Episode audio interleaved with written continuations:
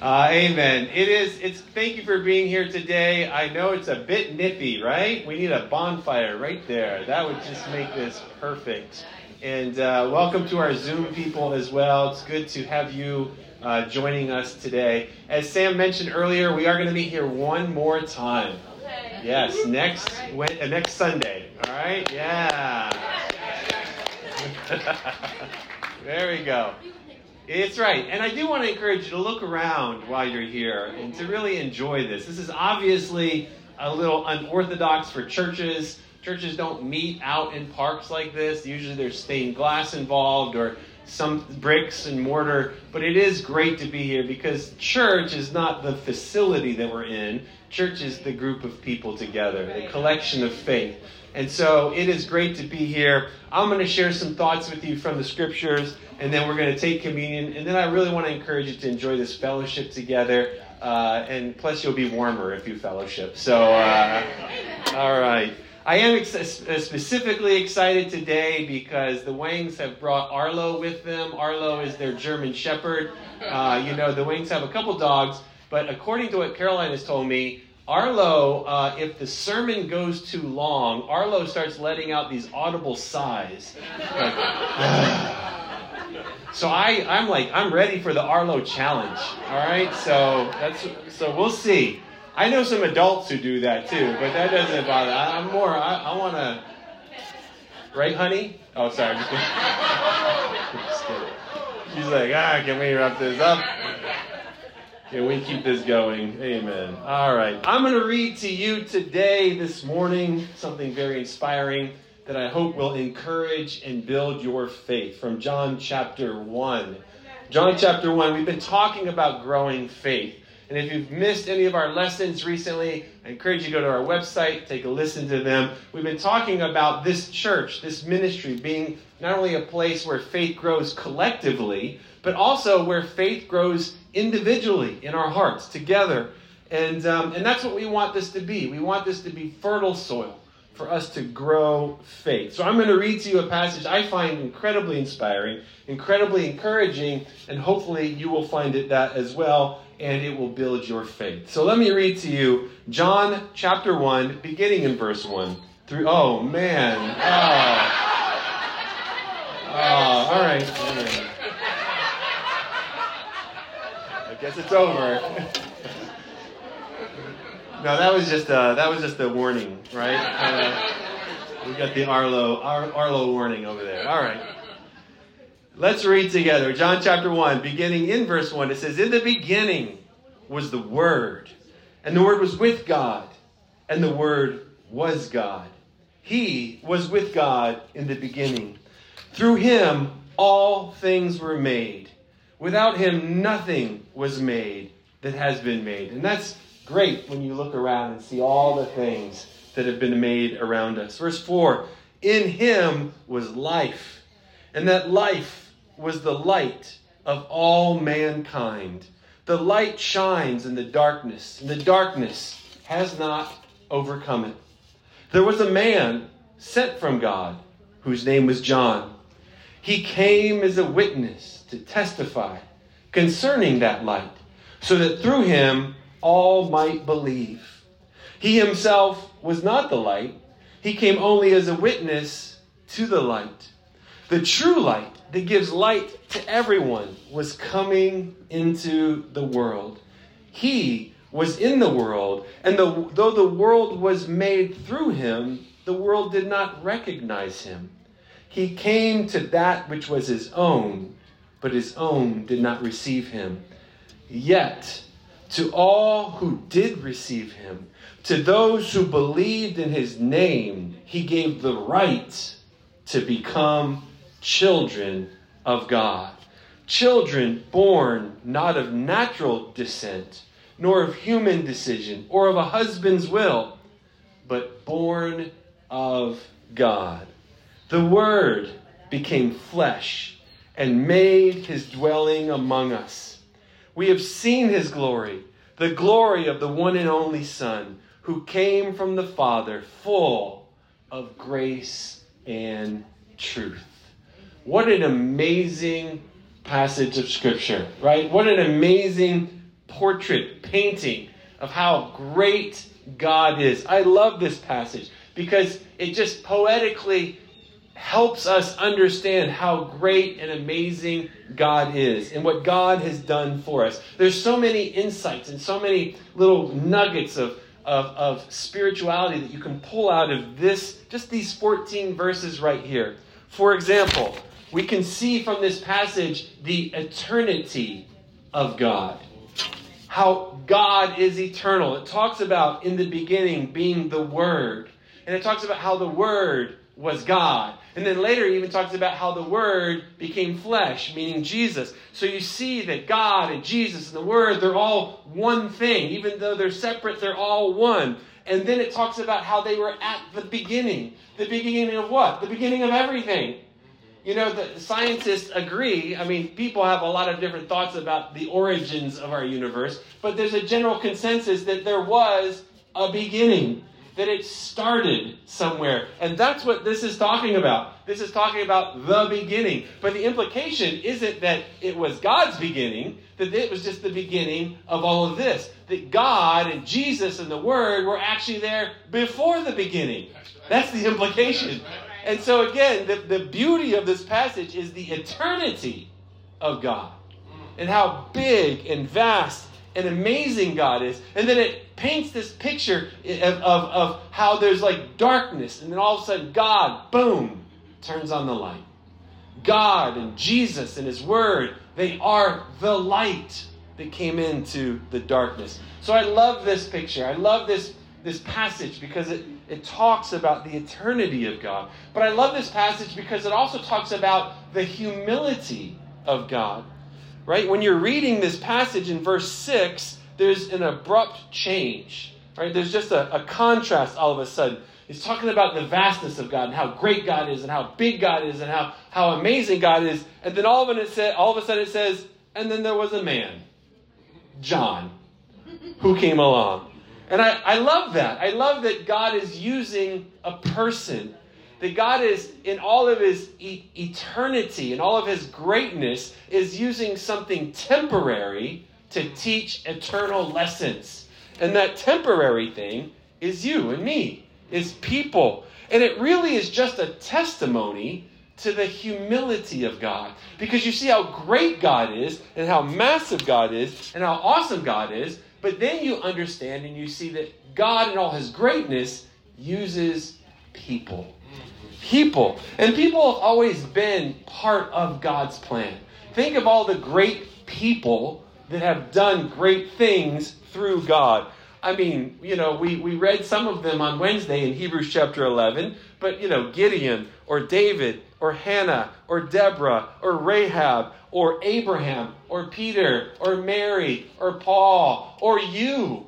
I mean, think about all of the people that God, in all of his greatness, humbly works through. I mean, if there was anybody that could make the most epic Super Bowl ad, it would be God. You know, to get his message out. It's like, this is how I'm going to. But that's not how he chooses to get his message out. He chooses you, he chooses me. He chooses people to convey how amazing he is. And so, again, you read this passage, and there's some amazing stuff. You see the eternity of God, you see the humility of God. But one of the things that really is moving to me and, and really stands out about God is you see here the family of God. You see his eternity, you see his humility, but you also see the family of God. You see that God, in all of his greatness, in all of his power, he gives us the opportunity to become His children. He gives us the opportunity to become part of His family. And you look around, and that's what is going on right here. That's what the church is. The church is a collection of God's family. I love what Candy said earlier about the internationalness, the multiculturalness of our church. And this is a very multicultural church. I mean, we have everybody. We have Mets fans, we have Yankees fans, we have Giants fans. Uh, we pray for the Mets fans. Amen. Amen, Matt. That's a, oh, amen. So, so, no, but we do. This is a very uh, diverse group of people, as it should be. That's right. In fact, we do a lot of work in this church, to, and we've done a lot of work lately to really embrace that and really to love each other. A couple uh, weeks ago, maybe about a month ago now, we had a whole uh, worship, a midweek service dedicated to cultural humility, to talking about learning to understand each other in our differences, in our, our cultures, in our, uh, our backgrounds. But I love this passage because it reminds us that ultimately that's not what brings us together. Ultimately it uses it says it's not from our natural descent that pulls us together but what pulls us together is god. That's right. That's what ultimately brings us together it is our faith it's our individual faith in god and you know what i'm thankful for that i'm thankful that my walk with god is not based on my natural descent because if you've read the Bible at all, you know that originally God's people, his chosen people of natural descent, were the Israelites, were the Jews. You know, and I am not of Jewish descent. And so I am thankful that God has opened the doors. You know, I remember uh, about 10 years ago, I studied the Bible with a friend of mine who is a doctor. We were living in North Carolina, and he is a Jew.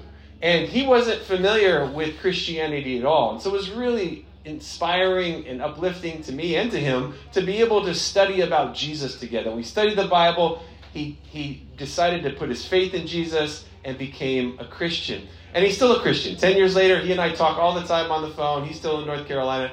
But uh, we're, we're very good friends. But right after he became a Christian, he said to me, he said, Phil, I would love it if I could. It, would it be okay with you if one time for uh, at one of our church services, if I did a class on the Passover?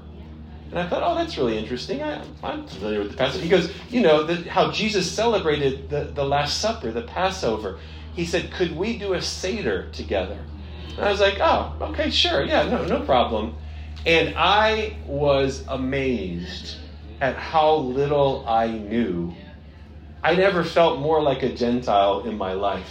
It was really convicting because he, as we went through the Seder and we went through each part, he read from the Gospels of Jesus and how Jesus did the, the Last Supper, but then also tied it into the Old Testament. And I'd never seen, I've gone to church my whole life, but I've always grown up in Gentile churches, right? And so I just got, I, I, I, it was, it was like it was, Brendan, it was the first time in church that I felt so much like an outsider. But it was good for me. It was good for my soul because it helped me realize what God has done for me. You see, if I rely on my natural descent, as it says here, it just leaves me deficient and lost. But because I this passage teaches us that we don't realize that being part of the family God is not about our natural descent. It's not about where we come from. It's just about God.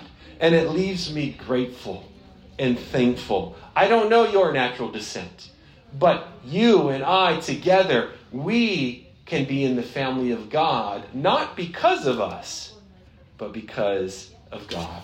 And a loving family is an inspiring thing, isn't it? I mean, when a, it's inspiring when a family welcomes an outsider into the family. It was actually five years ago this week, five years ago this week, that I got a message through Ancestry.com. I got a message from a woman about my age, and she said, Hey, um, I think I might be related to you. And I thought, yeah, sure, you know, you know, if there's like, all right, maybe. But but so I, I, I, engaged with her and we talked a little bit and, and she started saying these things about my family that I was kind of surprised she knew. She said, Did you have an uncle that died when he was 20 years old? And I said, Yeah, I did. My mom, and my mom's side of the family, my mom is one of five siblings, and one of her younger brothers, when he was 20 20 years old, no, 22 years old, was killed in a car accident by a drunk driver. And it was obviously a tragedy uh, for our family. It, but I, I, was, I was an infant. I didn't know much about it at all, but I heard about it. And so uh, it was obviously heartbreaking. But what none of us knew is that his girlfriend was pregnant. And his girlfriend, who was very young at the time, didn't tell anybody, didn't tell him, didn't tell any of her friends, just only told her mom. And so she decided to keep the baby. Uh, she had the baby, and um, and this baby was born in 1973 in Jacksonville, Florida. And they had arranged for a private adoption. And so, of all places, a couple came from Morristown, New Jersey, wow. took the baby, and this little baby, little girl, grew up in Morristown. Later, she, the family moved to Roxbury, and that's where she grew up. Um, it, they had arranged it so she would never find out who her biological family was.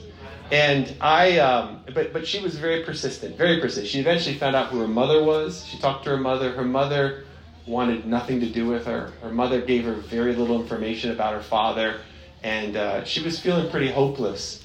But after 45 years, 45 years of searching, she found me online, and she realized that we were cousins and so we talked about it, and you know, at first we were like, uh, you know, you think it's a scam, you get a little sure, but you know, it's not like there's some big family fortune to get, so we weren't really, we weren't really worried about that.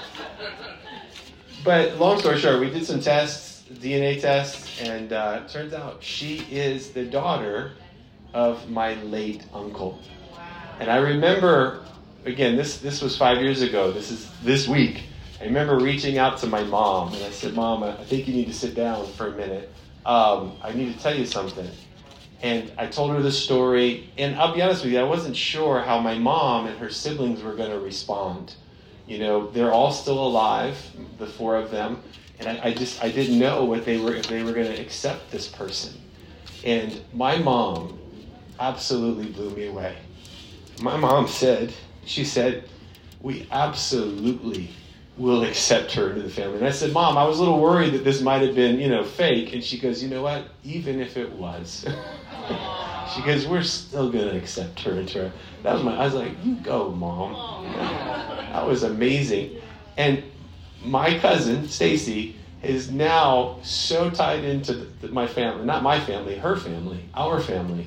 And I was so moved by my mom and her siblings' love to welcome somebody into the family. That's the power of being brought into a family. And that is what God has to offer to you and me. God is offering you and I an opportunity to be a part of his family. Not through your natural descent, not because of how great you and I may or may not be, but because of God. And so I make one appeal to you in closing. One appeal. I appeal to you will you be a believer? Will you be a believer? I appeal to you, please be a believer. Remember verse 12 we just read, it said, Yet to all those who did receive him, to those who believed his name, he gave the right to become children of God. Will you be a believer. I'm not talking about believing like just a verbal acknowledgement. Oh, I accept that. Check. No, you gotta you gotta go on and read more of the book. Right? I just read you the beginning of it. There's a lot more. It's a lifestyle of a belief. It's a choice. It's really truly giving yourself. It's really being a believer. It's like me watching a Syracuse football game. I mean, really being a believer, right? That's right. Come on, Syracuse fan. I, I know. I know. I'm the only one. Me and Arlo, we're big fans. All right. I'm just talking about truly being a believer, letting your life reflect your faith. That's what we're talking about. And let me give you a secret about how that happens. It's connected to your time in the Word. Right? We just read, you know, we just read about the power of the Word. So whether you need to become a believer, or maybe you're struggling whether you want to stay a believer, either way, you got to look into the Word. That's where your connection to the eternal comes from, right? That's the Word, is God, is Jesus. It's all the same thing. It's the Bible, it's immersing yourself into it. That's where you become a believer. That's where it happens. You may say, Phil, hey, it's a big book. I don't even know where to start. And you're right, it is a big book, but we can help you. That's what we do here, actually. That's what we do. Not just the ministers, but all of us. We teach our we, we teach ourselves how to teach the Bible. And so if you need some help, you can just speak up and say, hey, I need some help. It's okay. There's no shame. We all we all need help. There's absolutely no shame in that whatsoever. But you gotta get yourself into the Bible. This is an amazing passage. In this passage, we see the eternity of God, we see the humility of God, and very inspiringly, we see the family of God. This is an inspiring passage because it does launch the story of Jesus. And I would encourage you to read it and to look at it. And Jesus, whose life and death ultimately paid the required price for us to have any of this. Jesus did that through his life and allows us to become a part of his family. So we're going to take some time to remember Jesus, to honor Jesus in our own hearts. I'm going to say a prayer right now, and then after the prayer, I want to encourage you just to sit for a moment and just to reflect. You can close your eyes, you can look around, but just really let, let this message, this message of love made possible through the cross, let this sink into your souls. Let it sort of marinate and really soften your hearts. Let's say a prayer, and then we'll have communion together. God in heaven, we are so grateful for your love. We're so grateful for this message. We're grateful for your word. It is beyond what we deserve, and it is beyond what we expect. And God, we are grateful that you did this for us. Help us, God, to embrace it. Help us to be, really be believers. God, help us to really let your love move our hearts, sink into our hearts, even now as we take communion together. We love you, and it's through your Son, Jesus, that we pray. Amen.